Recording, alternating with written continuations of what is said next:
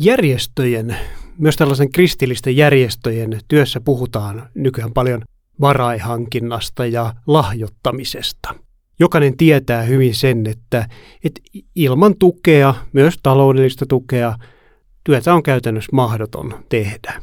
Ja tällainen hallintojohtajakin ymmärtää tämän tosiasian ihan joka ikinen päivä. Mä oon huomannut, että, että välistä työn ystäviä joutuu ikään kuin muistuttaa siitä, että, että tukimahdollisuuksia on itse asiassa monia erilaisia. Tehokkain ja, ja keskeisin on tietysti se, että, että ihminen ryhtyy säännölliseksi kuukauslahjoittajaksi.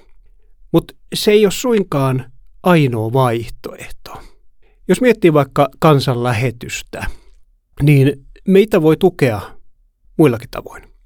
Voi tukea muun muassa osallistumalla meidän valtakunnallisiin tapahtumiin Ryttylässä, tulemalla opiskelemaan kansanlähetysopistolle vuodeksi, puoleksi vuodeksi tai lyhyemmäksi ajaksi, ehkä jollekin arkiperiodille muutamaksi päiväksi. Jos et itse pääse, onko, onko joku läheinen tai tuttava, jonka voisit saada innostumaan? Entä tuleeko sinulle jo uusi tie, Suomen paras lehti? Ää, jos ei, voisitko tilata sen? Jos tulee, voisitko kuvitella, että tilaisit tuon lehden jollekin toiselle? Nämä kaikki auttaa kansanlähetystä.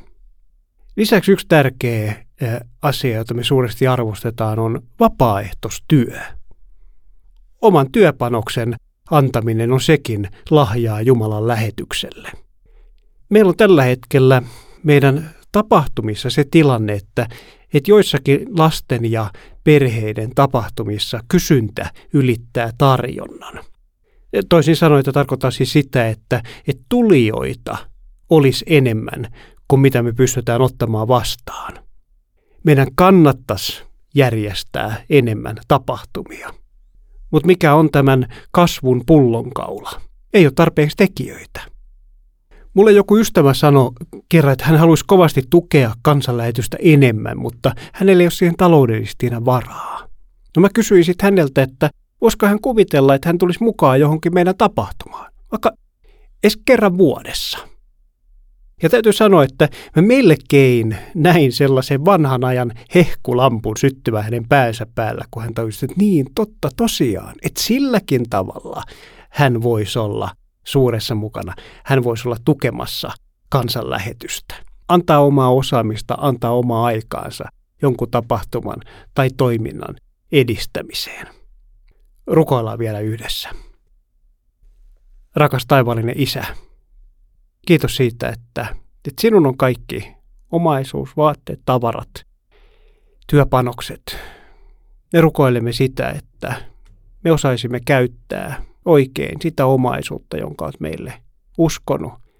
Me saataisiin sillä osaamisella, niillä lahjoilla, joita olet meille antanut, palvella sinua, toinen toisiamme, sinun kirkkoasi, sinun valtakuntaasi. Kiitos siitä, että, että kansanlähetys ja monet muut kristilliset toimijat tässä maassa saa olla mukana valtakuntasi työssä. Siunaa jokaista kuulijaa tänään. Jeesuksen nimessä. Amen.